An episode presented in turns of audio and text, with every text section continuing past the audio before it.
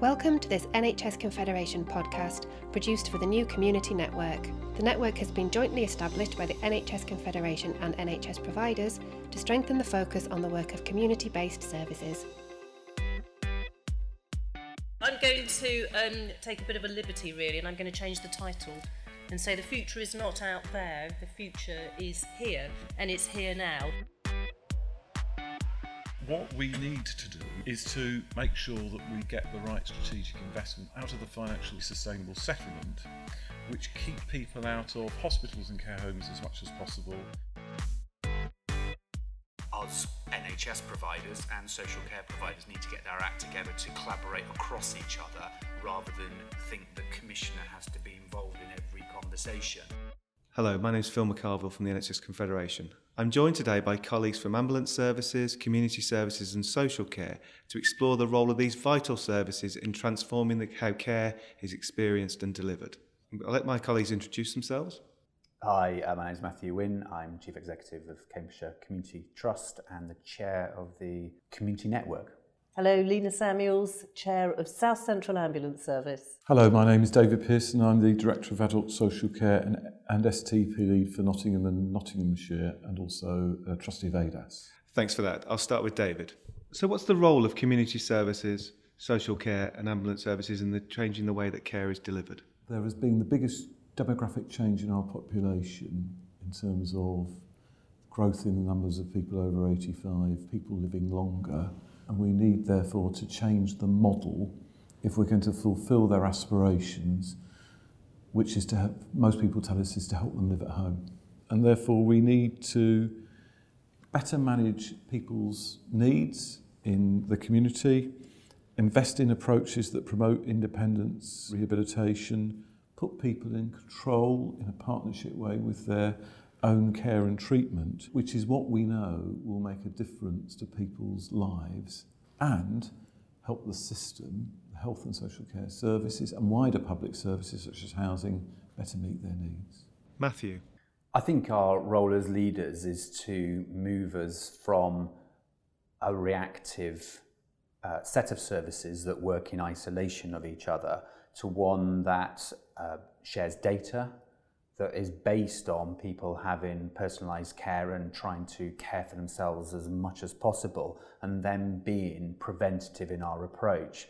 So I would argue that currently we don't see or we have no oversight or no uh, preventative proactive plan for as many people as we should and if without that plan and without that forefront there is no way that social care general practice, GPs working out of hours, the ambulance service will ever be able to deliver proactive, planned care in the right way, and we will always do what we do now too much is default to using emergency care because the rest of us aren't operating in an integrated way. Lena. Integration for us is a fantastic opportunity, in actual fact. Um, we sit almost with a helicopter view over multiple health economies and can see that there are tremendous opportunities for collaboration in order to meet local patient need in accordance with how the population is, is going to take shape in the future. Um, so we've had some really good conversations with a variety of different stakeholders across the four principal counties that we look after and we've made sure that the role from the ambulance sector is to get in at the very first opportunity and start having the conversations, bringing to bear the kind of experience we have, what we're picking up at the ground, um, and helping to shape and reconfigure what that service is going to look like. But more importantly, how we're going to help all of our care partners navigate the patient through the variety of different opportunities and services and care that we can provide for them in an intelligent way. And can you give us some examples of the practical things that you're doing in your local areas to change the way that services are delivered and, and care is experienced? One of the things that we've been doing in Nottingham, Nottinghamshire is implementing multidisciplinary working based in primary care. A second example is something called Call for Care, which is based around responding to people's urgent needs within two hours where there might be a risk of hospitalisation or other, some other event to try and direct people to the next to the most appropriate service quickly. This has led to reductions in ambulance call outs, reductions in admissions and reductions in length of stay. Matthew, in your area? with general practice uh, have fully adopted the National Association of Primary Care Primary Care Home Initiative. That's wrapping uh, all our care, whether it be from a social worker, a community health nurse, around a designated and defined population uh, based on the GP list.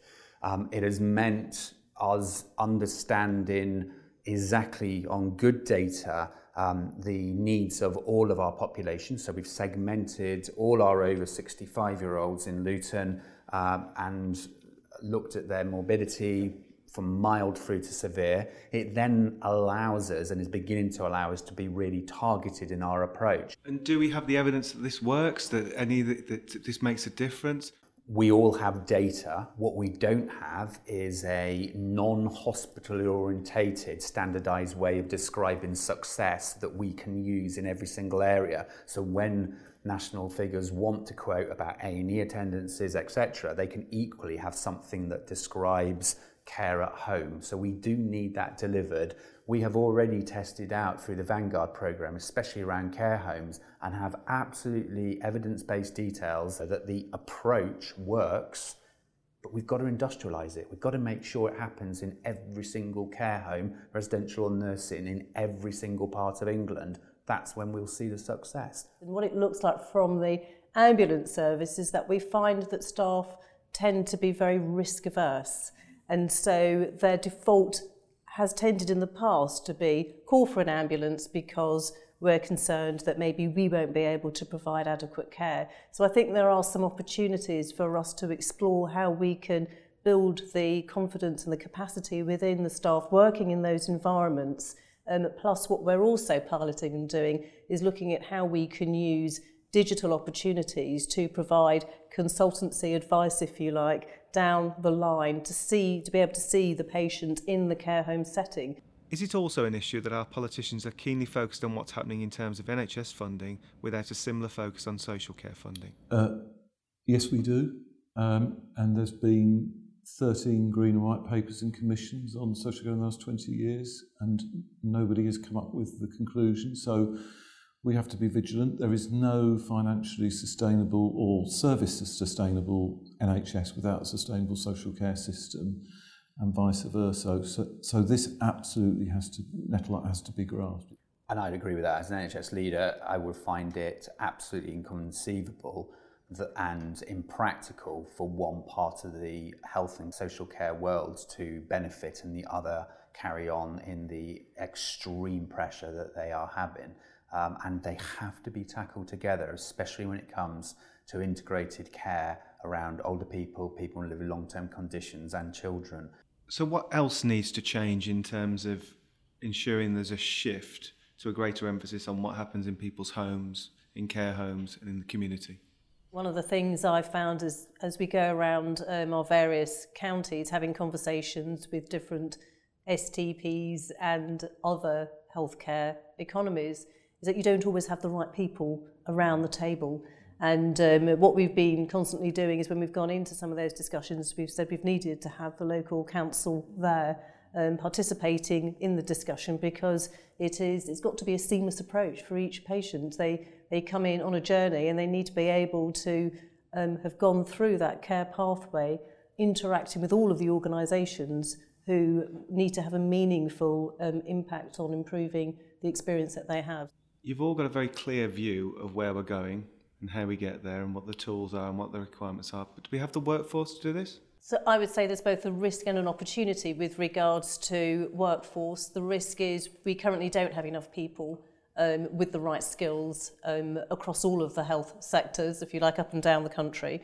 Um, but the opportunities that exist for building capacity with regards to skills through rotational opportunities, um, exist, but we need to have some very brave workforce discussions as systems whereby we plan collectively together what we need right across those health systems rather than just for one aspect of it. And what do you think, Matthew? We need more. In our workforce gap, uh, just in the NHS, is what 46,000 people across all disciplines. So clearly, we need to increase the supply. I think, though, we also need to increase the supply from our non-registered workforce and actually take a longer view about how they are trained and, and come into our organisations uh, through apprenticeship routes, etc. So I think we need some more latitude on how we spend the apprenticeship levy, not within a two-year cycle, but in the longer-term planning.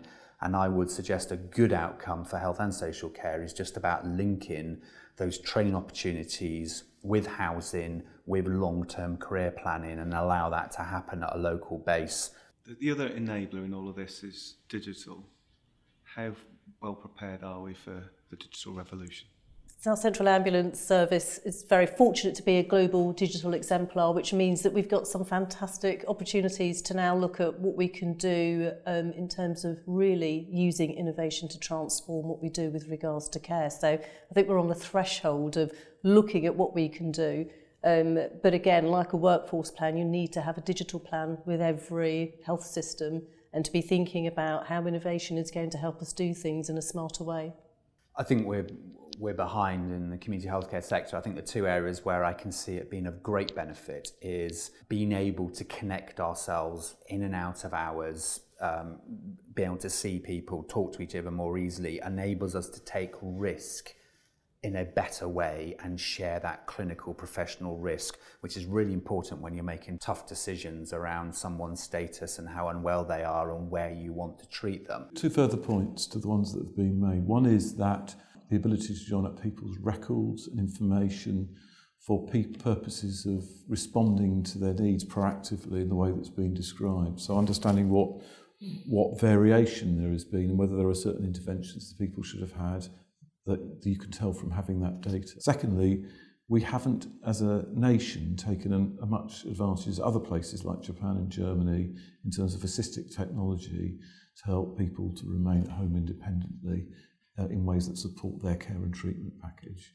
And just to finish off, Lena, are you optimistic that we can achieve the shift in the way that care is delivered? I feel tremendously optimistic. The conversations we've been having so far have been very positive, and I've actually watched people start off from being quite nervous and a bit sort of anxious about having to talk to um, care partners in a different way to being very open minded and collaborative. Naturally optimistic, Phil, but um, just want to see that some of the national policy and money get flows in the right direction for my optimism to be uh, fulfilled. I'm optimistic too. I'm convinced. I've seen enough in the last two years, two to three years to realise to reckon that we can crack this, but it will require the sustainable funding that health and social care needs in proportion to our income. We spend less of GDP than many other most other advanced countries by by, by several percentage and that is not a sustainable position. So, if we want an efficient and world class health and social care system, we have to invest in it. It's clear to see that the future is very much out there and that it will be vital that transformation and any future additional funding is prioritised towards delivering more health and care and higher acuity services in people's homes, care homes, through primary care, and in local communities. I think we should regroup in five years' time and take stock of how far we've progressed. Until then, thank you to all my guests for your time today and thanks for listening.